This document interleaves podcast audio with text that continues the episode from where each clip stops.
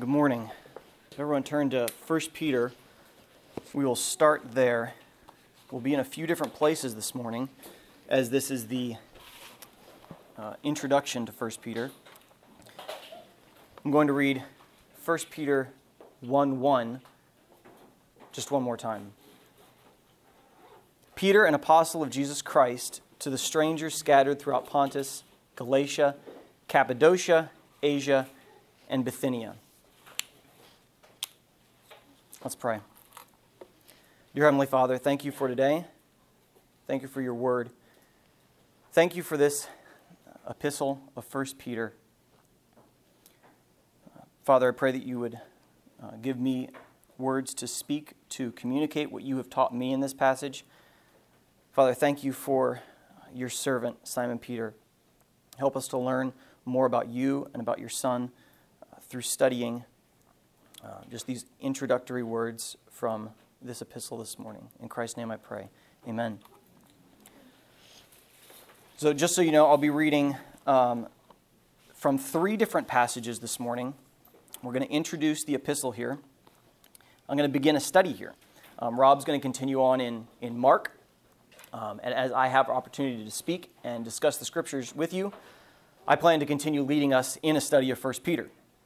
So we're going to begin that study this morning by taking a close look at some of the introductory words. We're going to examine Peter's background and his reason for writing this epistle. And we're going to do that by taking a look at three scenes, three pictures from Peter's life. But before we get there, I want to make some preliminary observations about the book itself.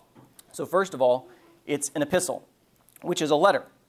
The word epistle is just another word for letter. Sometimes it's called the first epistle of Peter, or Peter's first epistle, or just 1 Peter. But it's a message from the apostle Peter to these people that he calls strangers scattered. I'm reading from the Authorized or Old King James Version. Other versions call them the exiles of the dispersion. Sometimes pilgrims is used. But he's writing to these people, these Christians that have been scattered throughout Asia Minor. But as we approach this letter, as we approach this study, I think it is important to remember what it is. See, this book is not a textbook. The Apostle Peter didn't send these Christians a textbook. He didn't send them a collection of inspirational sayings. He sent them a letter. And in sending the letter, he had at least one specific goal in mind. And we always have to keep that in mind. We always have to keep in mind that this is a letter, that the apostle is doing something here, that he's trying to communicate a message. This is a real flesh and blood human writing to other real flesh and blood people. And if we lose sight of that basic fact about the letter generally, then we'll lose our way when we go into the particulars. Now, this is not to say that we're not going to look at the particulars carefully. We will. But we have to remember that the apostle, although he was moved by the Holy Ghost, we believe that. We believe that he was moved by the Holy Ghost and that every word of this letter was inspired.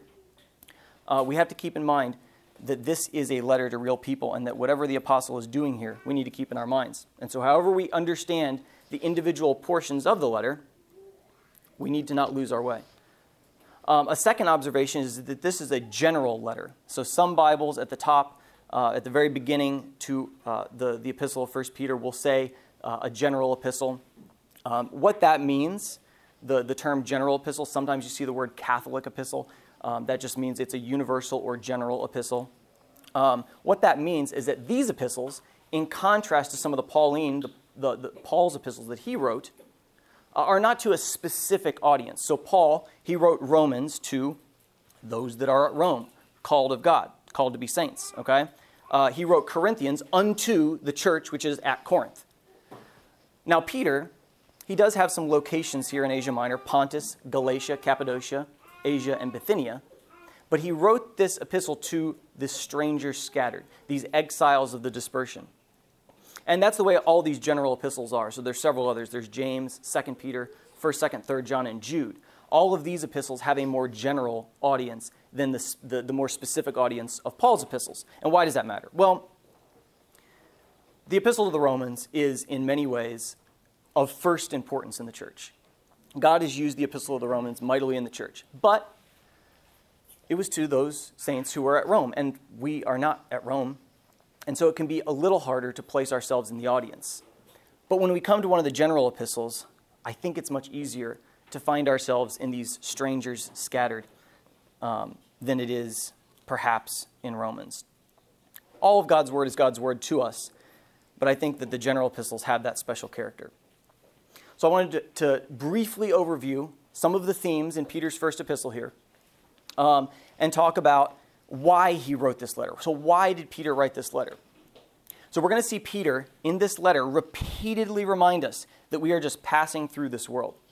He calls us strangers and pilgrims in chapter 1, verse 1 and 2:11. He refers to our life on earth as sojourning. That's 1, verse 17. He warns that the world will think us strange when it sees how we live. That's chapter 4, verse 4. And because we are just pilgrims and strangers, Peter constantly directs our attention away from the distractions of this present darkness, of the world we can see, of the seen world, to the hope of the world to come. Peter tells us to place our hope in the world that is unseen, the world that is yet to come. Constantly, he tells us to hope in, here in the section we read this morning in chapter 1, verse 5, he says, the salvation ready to be revealed in the last time. Chapter 1, verse 7, the appearing or the revelation of Jesus Christ. He says it again later in the first chapter. He says it again in chapter 2, verse 12, the day of visitation. This is a constant theme in Peter's first epistle, that we must place our hope beyond what we can see into the world that we cannot see. And then Peter tells us that in light of this hope in the unseen world, as we are living as pilgrims, we should live holy lives of obedience to Christ. Chapter 1, verse 15. And if need be, to suffer with thanksgiving and joy. Chapter 2, verse 19. But Peter himself tells us why he wrote this book, and I'm going to flip to the very end of the book, chapter 5, verse 12. He tells us why he wrote. He says, I have written briefly, exhorting and testifying that this is the true grace of God wherein ye stand. See, Peter wrote this letter to encourage us to stand. The apostle wrote to a people the world despised and still despises, which is the people of God. He tells us to place our hope in the unseen future so that we can stand. Okay? Having made these preliminary observations, let's begin.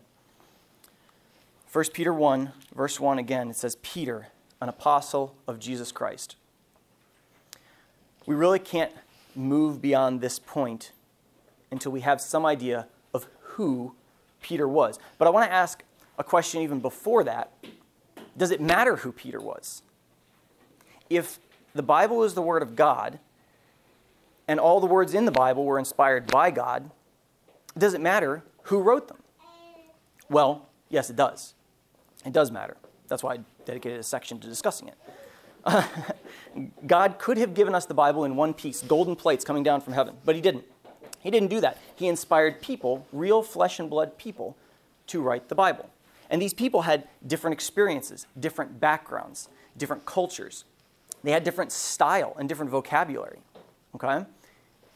As a very simple example, think about Moses and think about Paul. God inspired Moses to write certain portions of the Bible, and he inspired Paul to write other portions of the Bible.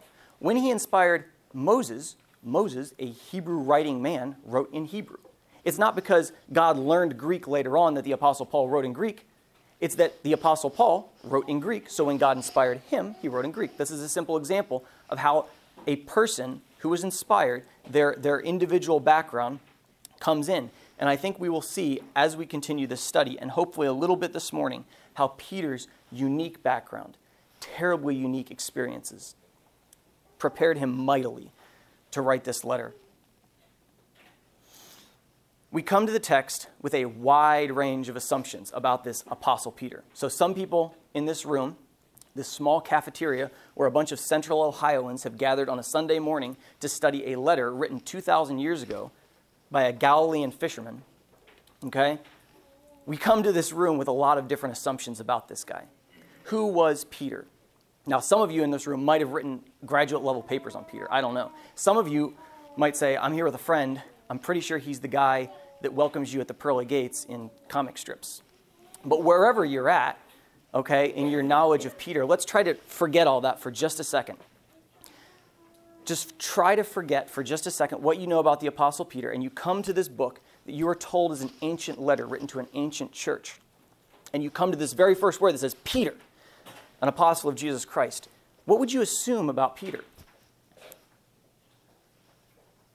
Well, you think, if you knew some other ancient writing, maybe you'd think, well, Peter's a philosopher like Socrates or Aristotle, okay? Or maybe you, if you were familiar with just church history in general, maybe you'd think he was an academic like Thomas Aquinas or John Calvin. Or maybe if you had some familiarity with the New Testament and you knew about the Apostle Paul, you would think, well, Peter must have been a trained religious leader. But we know that none of these things are true about Peter. He wasn't an academic. He wasn't a trained religious leader. He wasn't a philosopher, not in the formal sense at least. Peter was a fisherman. By all accounts, an ordinary, unremarkable fisherman. He was from the backwoods of Israel, a place called Galilee. See, Galilee was a distinct region in the northern part of Israel. They had a distinct accent that marked their speech. We learn from one place in the New Testament that Peter was noticed because of the way he talked. You get the distinct impression, at least I do, that Peter in Jerusalem was not unlike maybe a cast member from Duck Dynasty in New York City. This was clearly a man from fishing country, okay?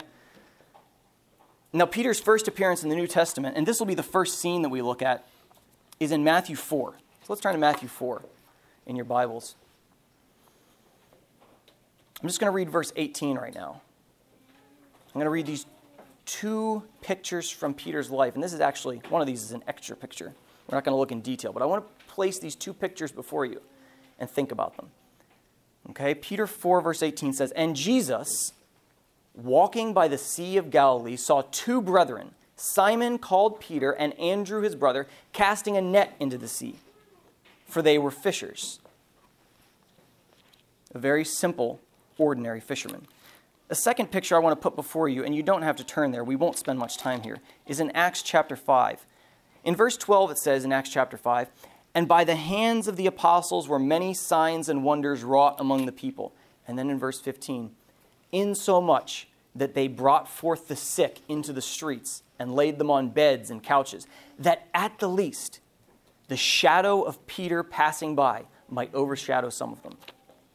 How do you get in 3.5 years from a guy on the side of the Sea of Galilee, an ordinary fisherman, to a man that people are trying as hard as they can, they're flocking to fall in the shadow of this fisherman?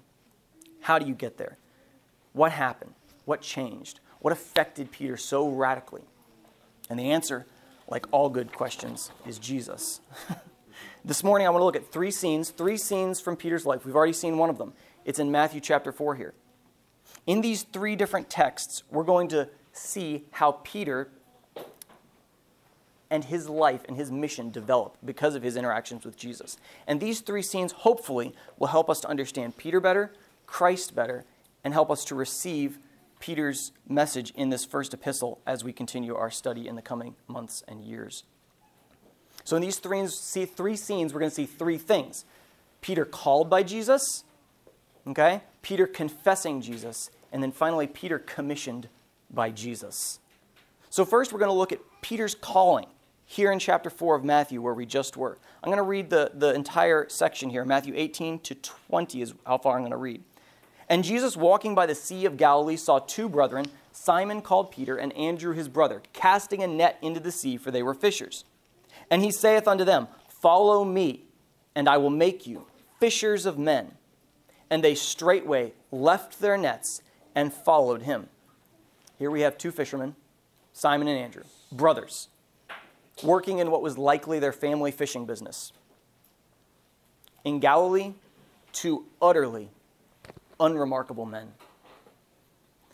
Jesus comes and says to them, "Follow me." Notice something here. Jesus could have gone to the synagogues and called religious leaders to follow him. Jesus could have gone to Herod Antipas's palace and called political leaders to follow him. But he didn't. He went to the docks and called fishermen to follow him. Ordinary, unimpressive fishermen. And do you know that this is exactly the same thing that Jesus does today? Jesus doesn't just call the powerful. He doesn't just call the wealthy. Jesus doesn't just call the highly educated. He still calls ordinary, unremarkable men and women to follow him.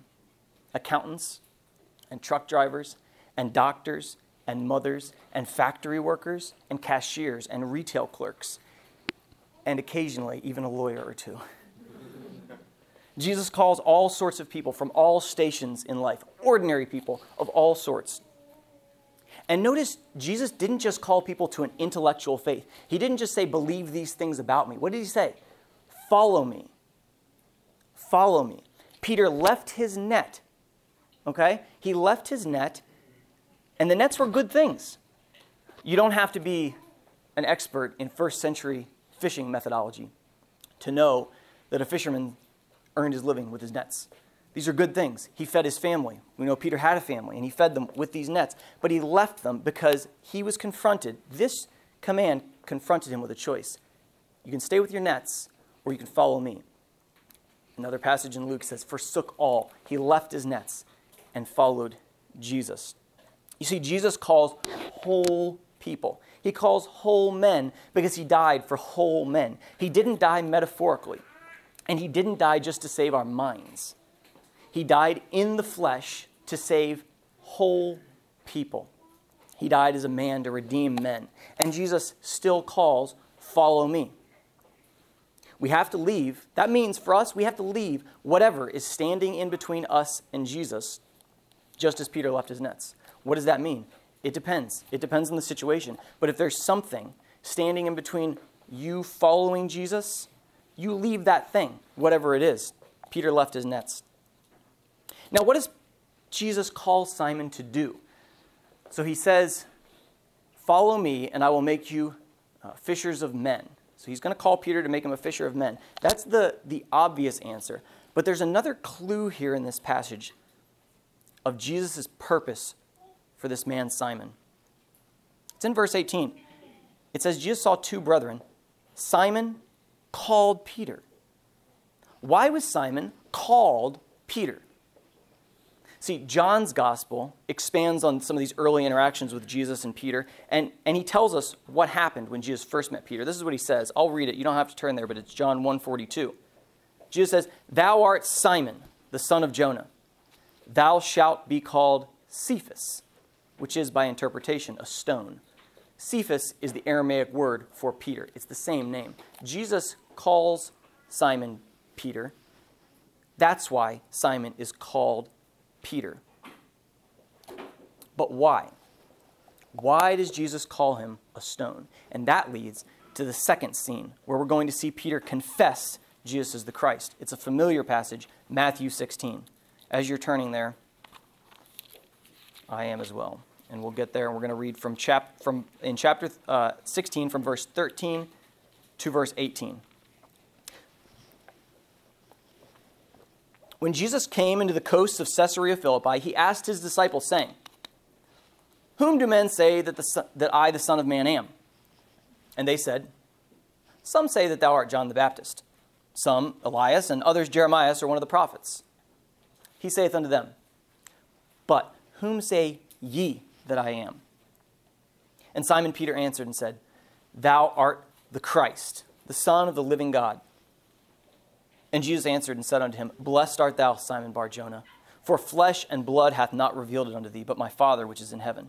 And I say unto thee that thou art Peter, and upon this rock I will build my church, and the gates of hell shall not prevail against it. Thou art the Christ, the Son of the living God. Do you know this common confession that Jesus is the Christ binds us together? It's why we're here today. What does it mean to confess that Jesus is the Christ? So that's a whole topic that we could spend the whole morning on, and maybe we, Lord willing, we will in the coming month. But put simply, to confess that Jesus is the Christ, you confess that Jesus died for your sins on the cross according to the Scriptures, that he was buried and that he rose again the third day according to the Scriptures, because that's what the Bible says the Christ would do. And when Peter confessed Jesus as the Christ, he said, I believe you, Jesus, are the man that the prophets told us about, the Christ, the Messiah. And when we confess Jesus as the Christ, we join Peter there. Now, we come to this phrase, thou art Peter, and upon this rock I will build my church. Endless discussion, endless debate. What is the rock?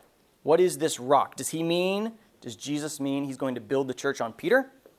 Does he mean that he's going to build the church on Peter's confession of faith? Does he mean he's going to build the church on himself? So I'm going to say that the only real reason for any tension in this passage is that we live in a world where the Roman Catholic Church has twisted this verse to support its false teaching that the Pope is the successor of Peter and the head of the church on earth. That's the reason there's controversy about this verse. Because of that false teaching, we sometimes go as far as away as we possibly can from recognizing Peter's position of leadership among the apostles. But Peter was first among the apostles, and God did use Peter in a mighty way to build his church. See, the Apostle Paul says in Ephesians 4:20 that we, the church, we are built on the foundation of the apostles and prophets, Jesus Christ himself being the chief cornerstone. Peter himself, in 1 Peter 2:5-8, calls us living stones, so we share this with him. He's the rock, we're stones. Jesus is the chief cornerstone, being built into a spiritual temple with Jesus as the chief cornerstone. John Calvin summarized it this way. He said, hence it is evident how the name Peter comes to be applied both to Simon individually and to the other believers. For Christ intended to associate with Peter all the godly that would ever exist in the world. So why did Jesus give Simon this new name, Peter? Because Jesus saw in this fisherman by the Sea of Galilee a rock. He saw a bold man that he would use to strengthen the church, a man whose confession would serve as a model for all Christians.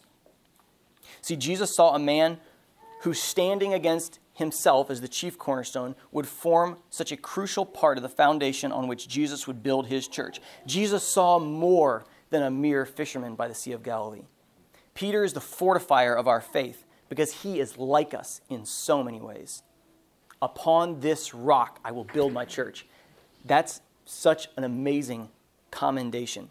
It's one of the highest highs spiritually in the New Testament. I think it is the highest praise Jesus gives to a person, maybe other than John the Baptist, but it's immensely high praise. And in the New Testament, Peter has some of the highest spiritual highs we see. Even in his epistle, as we're going to see, some of the statements and topics he addresses are so heavenly minded that it's hard to understand them. But this man, Peter, who could glimpse the eternal so often, like us, was distracted by the physical world, by the things he could see. He let things come and choke out his vision of Christ, his vision of the glory of the unseen world. Just after Jesus blesses him here and says, upon this rock I will build my church, we all know down in verse 23, he gives him probably the most stinging rebuke in the New Testament. Get thee behind me, Satan. Because Peter allowed his vision to get clouded, and he rebuked Jesus and said, Jesus, you're not going to have to die. We just studied this. And Jesus rebukes him. That's one of the most stinging rebukes in the New Testament, right after some of the highest praise in the New Testament. You see, Peter had the highest highs and the lowest lows. He could, in moments of clarity, glimpse the glory of the next world, but so often the distractions of the present world took over.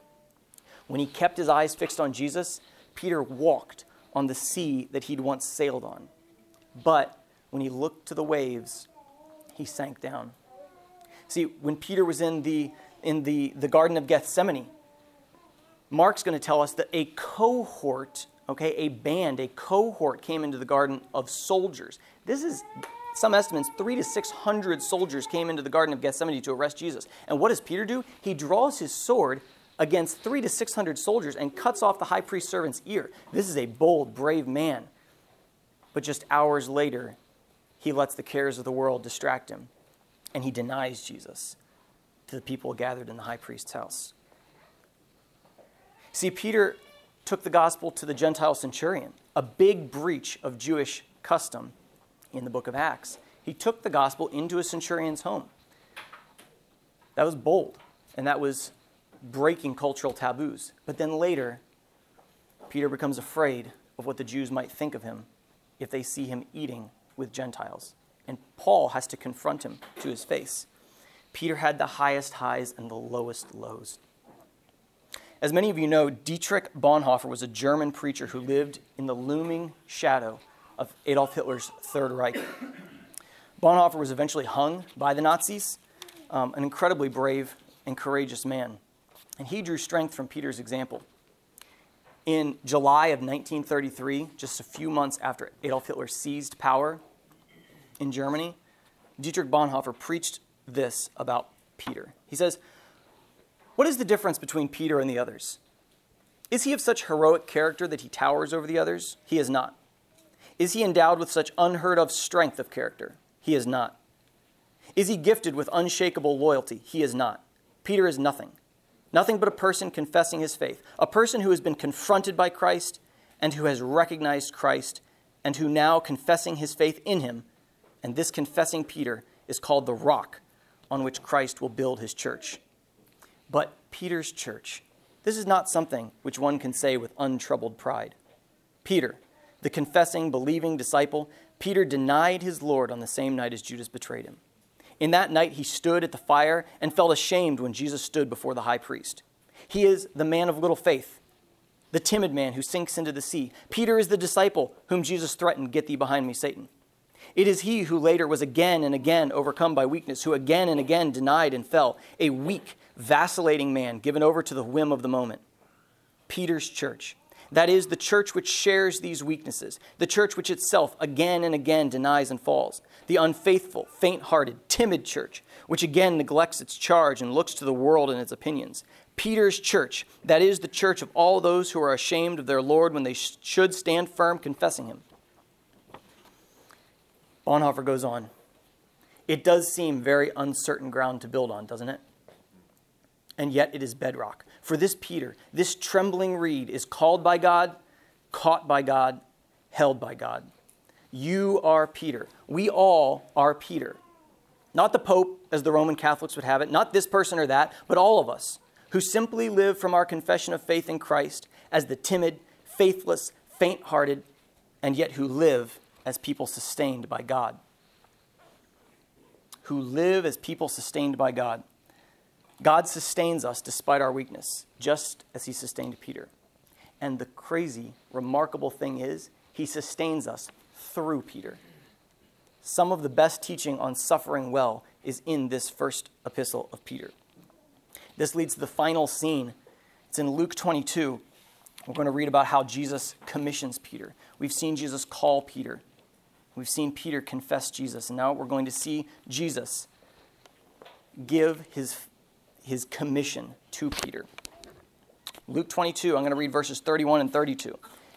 "And the Lord said," this is in the upper room. They just celebrated the Lord's Supper. "And the Lord said, Simon, Simon, behold, Satan hath desired to have you, that he may sift you as wheat. But I have prayed for thee, that thy faith fail not. And when thou art converted, strengthen thy brethren." Summarized simply, here we are, the night that Jesus is going to be arrested. Jesus prophesies that Satan is going to sift these disciples. It says here in verse 31, "Simon, Simon, behold, Satan hath desired to have you." That's a plural pronoun. Jesus is referring to the disciples. "But I have prayed for thee." He's talking directly to Simon. Satan is going to sift the disciples. Sifting was a process that they used in the first century where they take kernels of wheat that have useless chaff on the outside and they vigorously throw it up and down and the wind blows the chaff away. Satan was going to violently shake the church. He wanted to violently shake the disciples in the early church, and he did. Satan sifted the early church with persecution, with martyrdom, with prison, and even sometimes with ridicule, as Peter will tell us. But all these different things shook many people's faith. But Jesus commissions Peter, this unstable man, to strengthen his brethren. See, Jesus saw on the Sea of Galilee a rock, someone to fortify his church, to fortify our faith. He chose Peter and he called Peter, this man who would experience the highest highs and the lowest lows. When he first met him, he renamed him. He said, "Your name's Simon, but I'm going to call you Peter. I'm going to call you Rock." And then when Peter confessed him, he said, on this rock, I'm going to build my church. And then at the hour of his death, he commissions Peter explicitly to strengthen his brethren. In Acts, we see the Apostle Peter strengthen his brethren mightily. He is the leader of the early church. He faces imprisonment and violence for the cause of Christ. He's the one who gave us the powerful phrase, we ought to obey God rather than men in Acts 5:29. But in another way, Peter is still obeying this commission, and he does it through 1 Peter and through 2 Peter.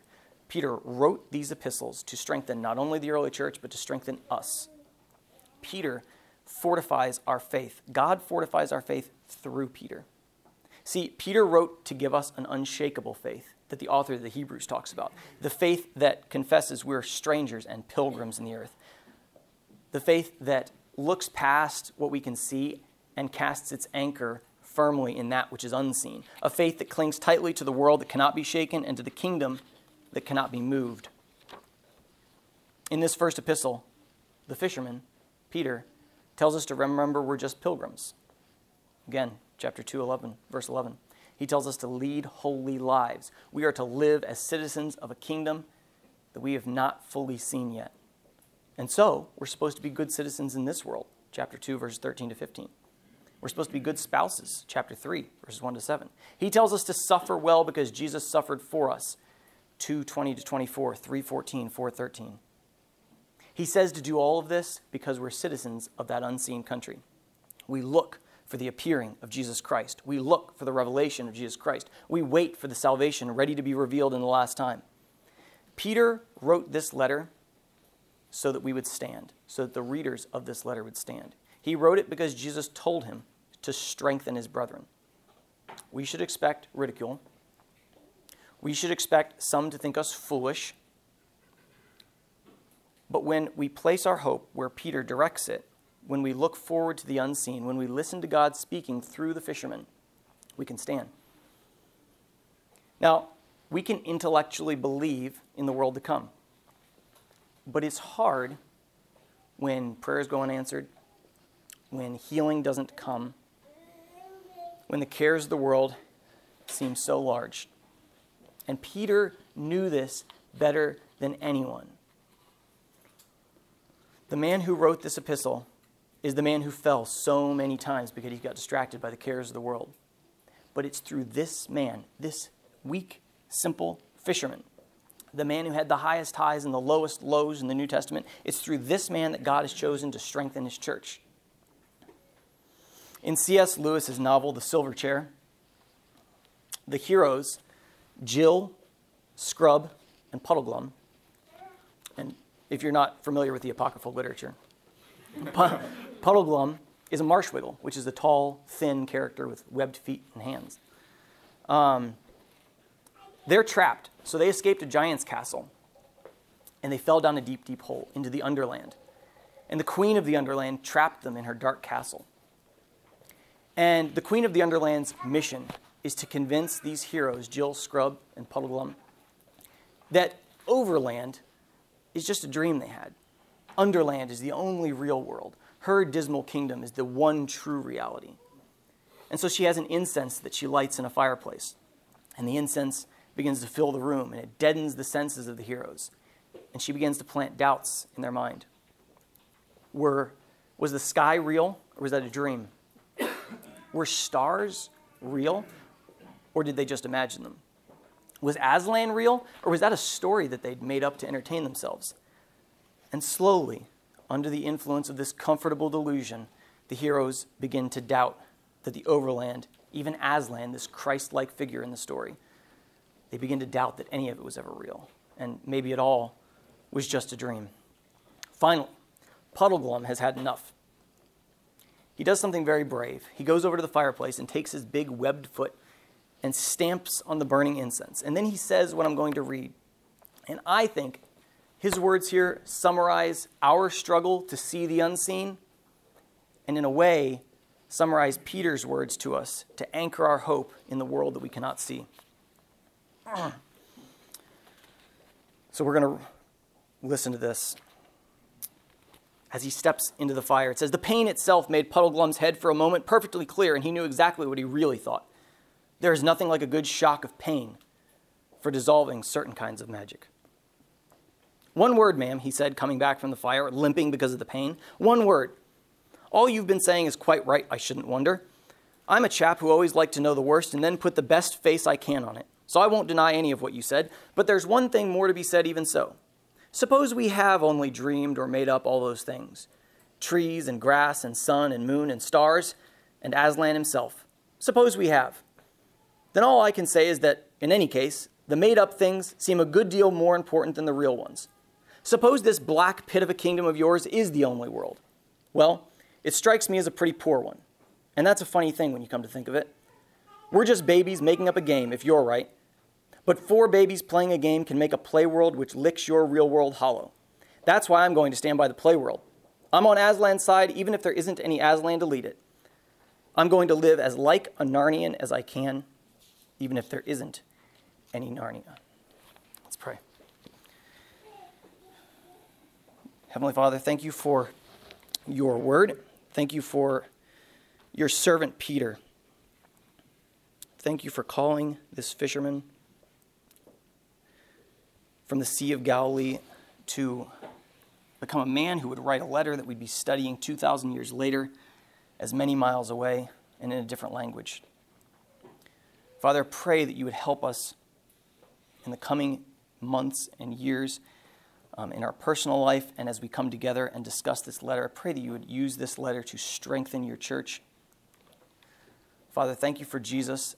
Thank you that he came to earth as a model, as someone who could be tempted like we are, but get through this world without sin. Thank you that he died for us on the cross, and that he was buried, and that he rose again the third day. And thank you for Peter, a man who, like us, is so weak, who's failed so many times. And we know that however many times we fail, we can look at Peter's example and see a man who's not perfect at all, but who confessed you, and you've used so greatly. Father, I pray that you'd be with us as we go from this place. Help us to live holy lives. Help us to place our hope in a kingdom we cannot see. Give us faith, Father. Help our unbelief. In Christ's name I pray. Amen.